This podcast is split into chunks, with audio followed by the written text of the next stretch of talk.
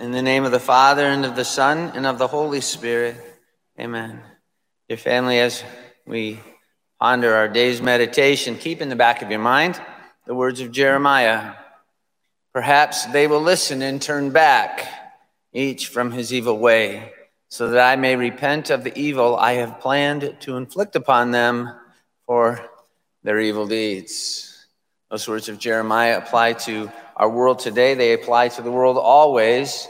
It never seems to be the case, though, that the many turn back from their evil ways and cataclysms result. We've seen over the last hundred years cataclysm after cataclysm after cataclysm, hundreds of millions of people dead at the hands of sinful men.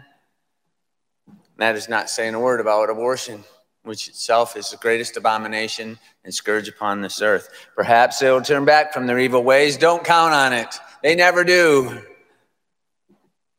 And the faithful usually end up paying the price.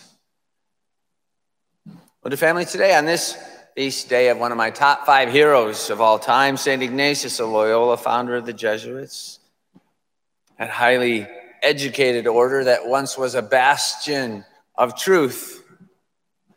On this day, let us realize that there's not enough time this day to even go into how far many in that order have fallen away from the truth. Unfortunately, for you, dear family, I don't have to go into it because it is so obvious in some of the leaders. So instead, let us let us just be reaffirmed in truth so that we may courageously stand up and speak out for the truth whenever whenever we hear from whomever truth is not spoken. Just for joy purposes, here are some fun facts. The word true is mentioned in the Bible 130 time, 132 times in the Bible, 23 times in the Gospels, of which 20 of the times are in the Gospel of John. And the word truth is mentioned 168 times in the Bible, 29 times in the Gospel, of which 26 of the times are in the Gospel of John, like John 1 9, the true light, which enlightens everyone, was coming into the world. And like John 3 29, and this is the verdict that the light came into the world. That, that, sorry, that's John 19 through 21. And this is the verdict that the light came into the world but people prefer darkness to light. Nothing, nothing has changed since then. Human nature is what human nature is. Human nature doesn't change. Nothing has changed from when St. John, the beloved apostle, wrote this. People prefer darkness to light because their works were evil. For everyone who does wicked things hates the light and does not come toward the light so that his works might not be exposed. But whoever lives the truth comes to the light, so that his works may be clearly seen as done in God. And then there's John 14, 6. When at the Last Supper, Jesus said to Thomas, I am the way and the truth and the life. No one comes to the Father except through me. Is that true? Jesus just gets done saying, I am the way, the truth, and the life. Is that true? Is it the truth? Of course. Well, then, is it true when the very next sentence, the very next words out of his mouth said, No one comes to the Father except through me? Is that true? Well, Jesus said it.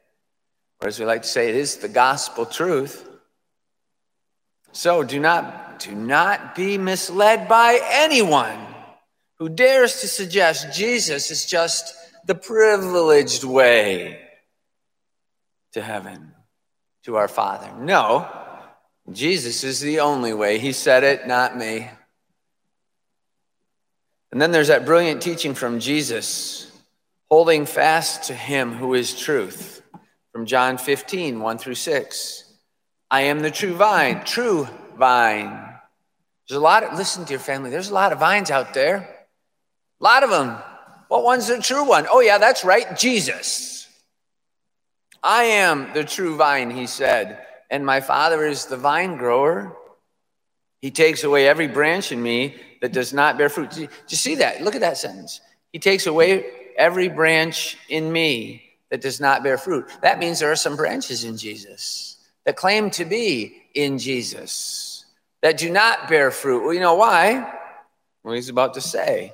But get just get that. Look at the profoundness of what Jesus just said.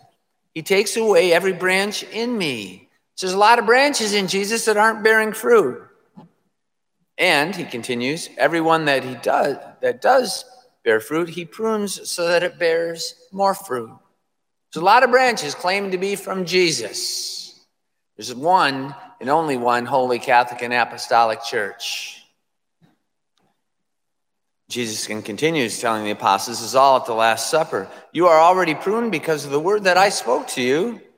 Remain in me as I remain in you. Just as a branch cannot bear fruit on its own unless it remains on the vine. Remember, not all the branches are going to remain on the vine because he just got done saying that the Father's going to, going to get rid of the ones. He'll take away every branch that doesn't bear fruit. Says, just as a branch cannot bear fruit on its own unless it remains on the vine, so neither can you unless you remain in me. Again, there is one and only one holy Catholic and Apostolic Church.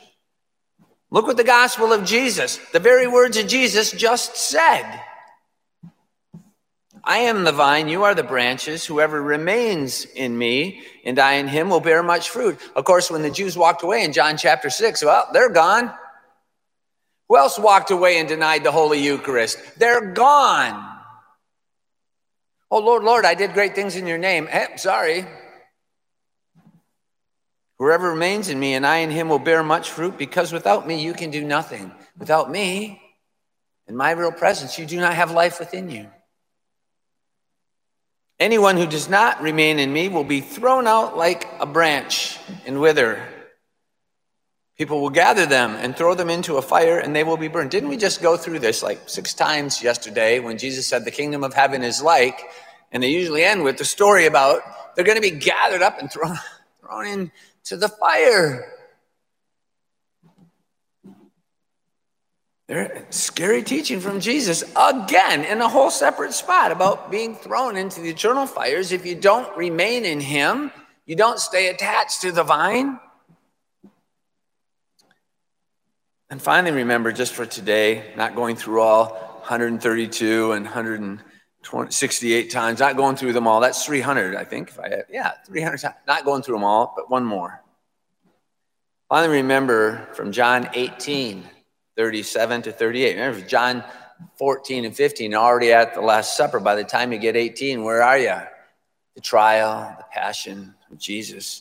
If I, if I remember John 18, 37 through 8, 38, that cataclysmic exchange between Jesus and Pilate regarding Jesus' heavenly view versus the civil government's earthly view. Look at the difference between Jesus' heavenly view and Pilate's temporal, civil government, earthly view. Jesus answered Pilate, For this I was born, and for this I came into the world to testify to the truth. Everyone who belongs to the truth listens to my voice. Remember what remember remember what comes next. Pilate said to Jesus, "What is truth?" Of course, we already know because we just got done hearing, "I am the way, the truth, and the life." There's your answer, Pilate. There's your answer, every civil government, every secular government. Let us put all this truth compilation into our lives of faith. Let us put it all in today's context of the world in which we live. Truth, dear family, is a nine to zero vote. That is to say, when it comes to truth, the Supreme Court of the United States should be nine to nothing, should be a nine to zero vote. In contrast, political games and ideology are a 5 4 opinion. When it comes to our constitutional freedoms, truth is a nine to nothing vote. That's the reason for a constitution in the first place. Thus, any infringement on our constitutional freedoms, the first of which is freedom of religion, any infringement on that is a five to four opinion. That's the foundation of our Constitution. That's been the foundation for our religious freedom for, if my math is right, 231 years. In Wisconsin, there are only seven Wisconsin Supreme Court justices, so truth should be a seven to nothing vote. Politics, as we know, we have four to three vote. With all that in mind, dear family, Jesus is the truth. Don't ask what is the truth like Pilate did. That's a, not a good question to be asking. If we seek and we'll find, we'll know what the truth is. We don't just sit around like Pilate and say, well, what is the truth? Oh, what is the truth? With all that in mind, dear family, let us comprehend the scope of something that happened just yesterday. I've been able to discern any particulars. I tried last night, had to give it up at about 11 p.m. But an opinion was issued that may affect our life here in the parish. So, because it may affect our life in the parish, I'm compelled, as the shepherd of you, my family, to address it now. Now, you surely remember the bitter contest in April of this year regarding the one contested seat on the Wisconsin Supreme Court.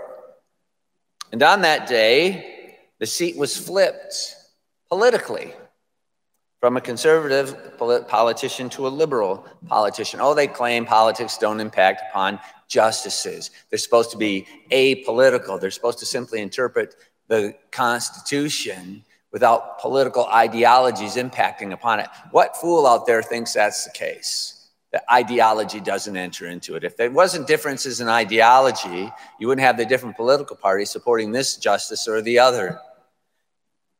Well, on that day, the seat was flipped politically from a conservative to a liberal. And the change of political ideology takes effect tomorrow, Saturday, August 1st, 2020, at like 12:01 a.m. Well, it seems that yesterday, Wednesday, the Democrat governor of Wisconsin issued a new executive order. Remember how his last attempt at controlling the people with an illegal extension on his stay at home order was shot down by the Wisconsin Supreme Court on a narrow four to three vote. So Evers bided his time until yesterday when he issued a new order, which, if I, if I understood it correctly, listen closely now, will not take effect until 12.01 a.m. on August 1st, the very day the new liberal justice takes office a day when flipping what was a four to three majority against government overreach to what very well may, may be now a four to three majority for his overreach. Remember, dear family, truth in Wisconsin is a seven to nothing vote. Politics is four to three. With the national election in November looming, we ought to thank Evers for making this crystal clear and pointing out why the next election is so important for our religious freedom is at stake. Because what seems to have happened now in this order, the governor, governor has extended his reach into inside the four walls of this parish. It seems that the new order may require everyone here to wear a face mask during the holy sacrifice of the Mass. How are we supposed to sing? How are we supposed to respond in the liturgical dialogue? How's that supposed to happen when our faces are muffled and covered with masks? As you know, dear family, that always has been your choice to wear a mask or not wear a mask. It's your body, it's your choice. It's your faith, it's your choice. It's your religion, it's your choice. Maybe Protestants don't care because, you know, their preacher does all the work. There isn't this dialogue. They do have a lot of singing, so they should care. And what I've always said, if you want to protect yourself from germs, if you think that works, go ahead and wear a mask. I can't, I'm not going to complain about it. But the objection that Catholic, every Catholic should have, pursuant to the Constitution, which protects their religious freedom, is that with limited exceptions, the authority of any civil government ends at the front door of the church. That is the separation of church and state. Don't come in here, governor. Don't come in here, government. We have freedom of religion. And moreover, the civil government may not discriminate against the exercise of our faith like it did last time when a thousand people could pile into Walmart, but only nine people could come to church. We just didn't fight it. They've been emboldened. Now look where we find ourselves. 1 Samuel 8, 1 Samuel 8, 1 Samuel 8. The people refused to listen. The people flatly refused to listen to Samuel's warning and said, No, no, no, no, we must have a king over us. So Almighty God said to them, essentially, Okay, you're going to get your king, but because you have forsaken me, the Lord, creator of heaven and earth, on that day, when the king abuses you with his tyranny, you will cry out because of the king whom you have chosen. But, quote, the Lord will not answer you on that day. In other words, our Lord God Almighty will say, I told you so. Your family, the problem we face today is a problem that has been simmering for decades now, as slowly but surely the Russian error our Blessed Mother warned us about in Fatima has permeated every aspect of our lives. The Russian error, godlessness, destruction of faith and family took hold in a major way in the early 60s. I think it was 63 when they took prayer out of our public schools, the schools we pay for, our tax dollars, that's our school. They took out God. The Russian error. Why don't people see it? How can they not see that's the Russian error? taking God out of everything, making us godless communists, inculcating us with socialism to be Bernie supporters. The Russian error is alive and well, and it's about to crash and burn so many of us. The many have forsaken God. They have forgotten that their hope is and only is in the name of the Lord. Wasn't that beautiful, that opening, opening antiphon? The many have handed their freedom over to, to be abused by elitists in government who think they have a better idea for you than you, who justify their exercise of authority on the ideology that they have a better idea for you about you. And so it goes. So it very well may be that starting tomorrow, you will be forced by the tyrant in Madison and his liberal cronies to wear a mask in here, in God's house. It's not the house. Tony Evers' name is not out there on the sign. God's name is. St. James the Less Catholic Church, it's God's church. The government authority ends at the front door of every Catholic church in this nation. Tomorrow you may be forced by the tyrant in Madison and his liberal cronies to wear a mask here in God's house, a house where he lacks, he lacks authority over our worship of the one true God. We cannot be surprised that he was emboldened to pull this stunt on the very day when his 3 4 loss likely would become a 3 4 a 4 to 3 victory. But make no mistake about it, dear family, truth is 9 to nothing on a national level, and truth is 7 to nothing on a state level. And when the vote is 5 to 4 or 4 to 3, and that vote takes away from our religious liberty, and our freedom to worship as we see fit here in this church occurs, then we really do face a new world order, a new world ruled by tyrants who are unconstrained by truth.